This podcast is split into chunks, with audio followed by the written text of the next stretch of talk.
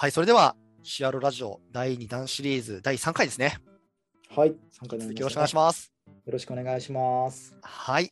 えーまあ、このラジオシリーズ、私、あの編集長の松尾と黒沢さんとでやっておりますけれども、まあ、この第2弾シリーズですね、えー続けてきて、今まで DX 事業開発、うん非常に大きなテーマですけれども、そうです、ね。まあ、その事業開発において何が大切なのか、どう考えればいいのかなということを、ここまで2回触れてきました。そうですね。まあ、第1回目が DX だけど、デジタルは1回忘れるというところと、じゃあ具体的に何するのかで、バリューチェーンをまず整理をする。で、業界のバリューチェーンを整理して、まあ、価値をまずは洗い出す、整理するというところが大切ですよっていうお話でしたね。はい。まあ、そのような中でですね、まあ、今回、まさに、えー第2回で、えー黒沢さんからも質問いただいた、この、えー提供価値、じゃあどうやって整理するの？まあ、先ほどね、ねあったように、バリューチェーン、まあ、バリューチェーンは、業界バリューチェーンって、まあ、変な話、あの、ネット検索したら出てきますからね。まあそうですよね。大体の答えみたいなものがっていうのは、確かにあのそこまではやるなっていう印象があるんですね。じゃあ、なんかそこをなんかデジタル、まあ、DX っていったところ、つなげ方っていうのは、はい。少し掘り下げてお聞きしたいなと思ってます。はい。あのこれもですね、あの前回も少し触れているところなんです。もう少し考え方をえー整理していきます。まず、業界でバリューチェーンを見るべきだというのは前回伝えた通りですね。それはやっぱ全体像が分かるからですと。うんその中で、いきなり機能価値の話にならないっていうことに多分ですね、ここの難しさというか違和感を感じてくれた方がいたら大正解ですということですね。はい。いきなりそこから機能価値と言われてもお客さんに届ける価値、それこそ変わるじゃないかみたいな話ですと。で、だからこそ、この業界のバリューチェーンを引いた次にやるべきが、改めてこれよくある話です。自社のアセットの棚卸しと言われるところですね。何を自分たちは持っているのか、これを棚卸ししましょうと。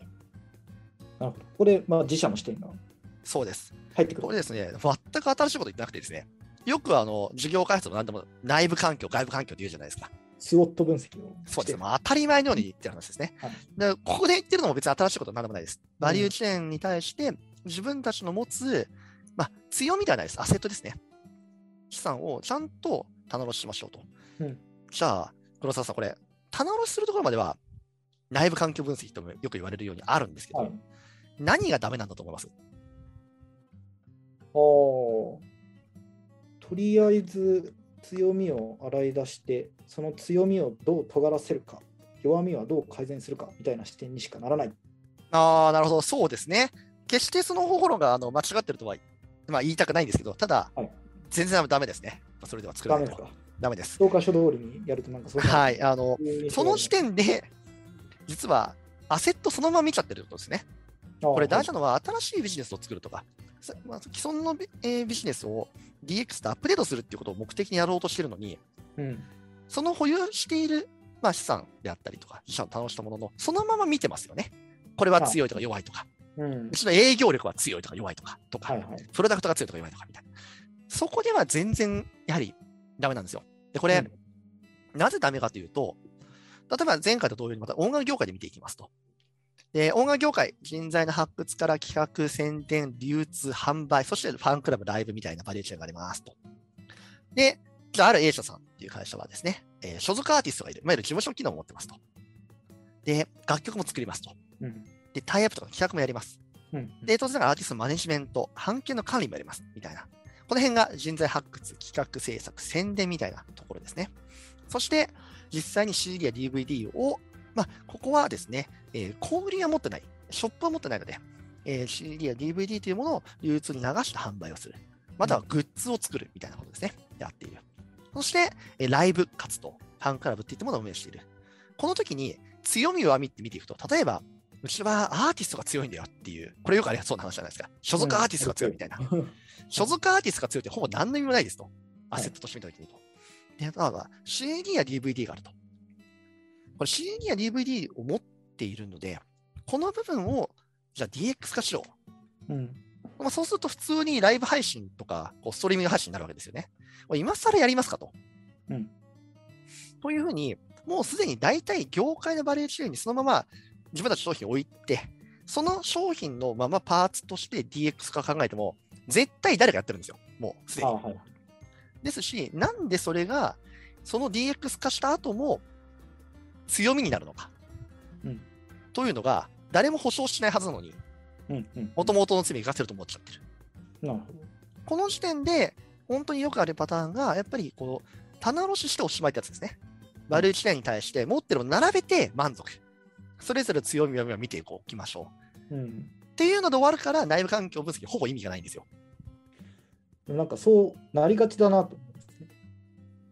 大体そこでね。はい終わっ。てるケースが多い。そうですね。で、ここれ,、れれ、がもしかしたら部分的な DX にもつながりやすいのかなっていう。はい。はい。おっしゃる通りですあの、大事なポイントとして、これがもともと前回でもお話ししている、機能価値っていうところにつながるんですけれども、大事なのは、この各それぞれ持っている資産が、何のお客さんにとって意味があるのか、うん貢献している役割を持っているのか、この部分で、まあある意味で持っている資産の共通点ですよね。例えばアーティストやタレント、キャラクターっていうのは何なのかであったりとか、その、ね、楽曲や企画、マネジメント力って何を言ってるのか、これらを共通機能として見たときに、お客さんにとっての、何をしているということなんだろうねっていう、この機会がすごく大事になりますよっていうのが、実は前回ですね、うん。はしょってるんですけど、いきなり、バリューチェーンに対して。なんですけど、はい。本来はバリューチェーンがあったら、自分たちの持つアセットを並べていって、うん。そこに共通する、重なる部分における自分たちの機能は何なのか。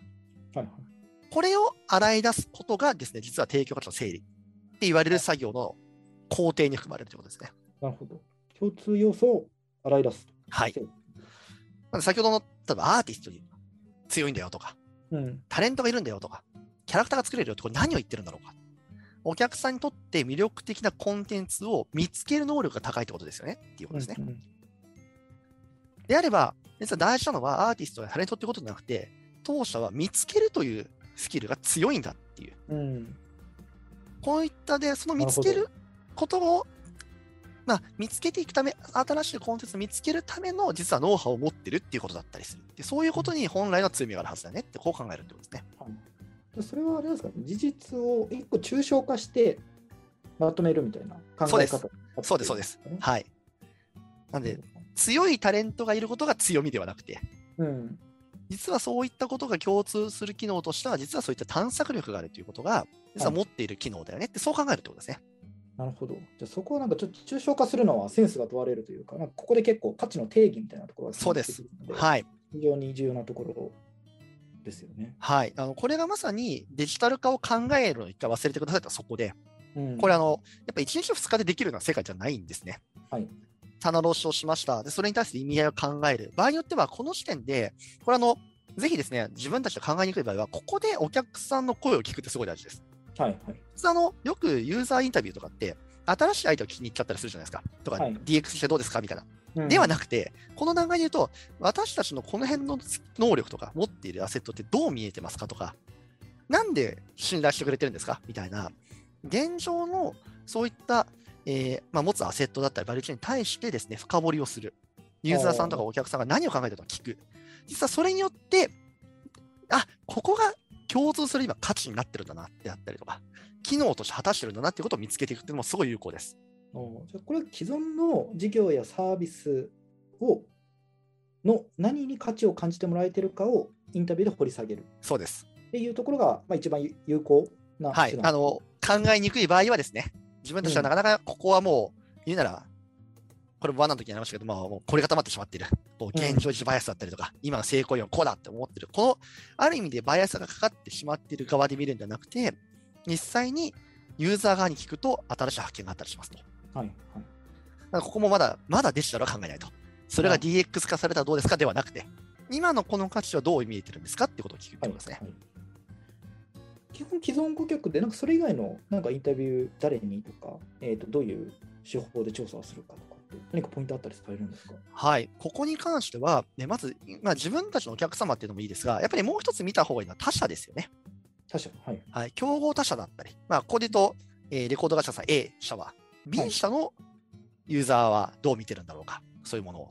もしくは、えーまあ、ここはちょっと目線を変えますけれども、例えば新しいネットフリックスだったりとかうん。ですね、全然違ったサービスはい。とかを使っているユーザーは、今、こういう我々がもともと持っているバリューチはどう見てるんだろうかとか、はいそういうことをですね、あの聞いていくっていうことによって、どんどんどんどん客観的に、自分たちの主観ではなくて、客観的に、あこういう今状態なんだな、私たちが持ってるアセットはっていうことを評価をして、で大事なのはそこでですね、あの全然古臭いじゃないかっていう話を拾っていくんではなくて、はい。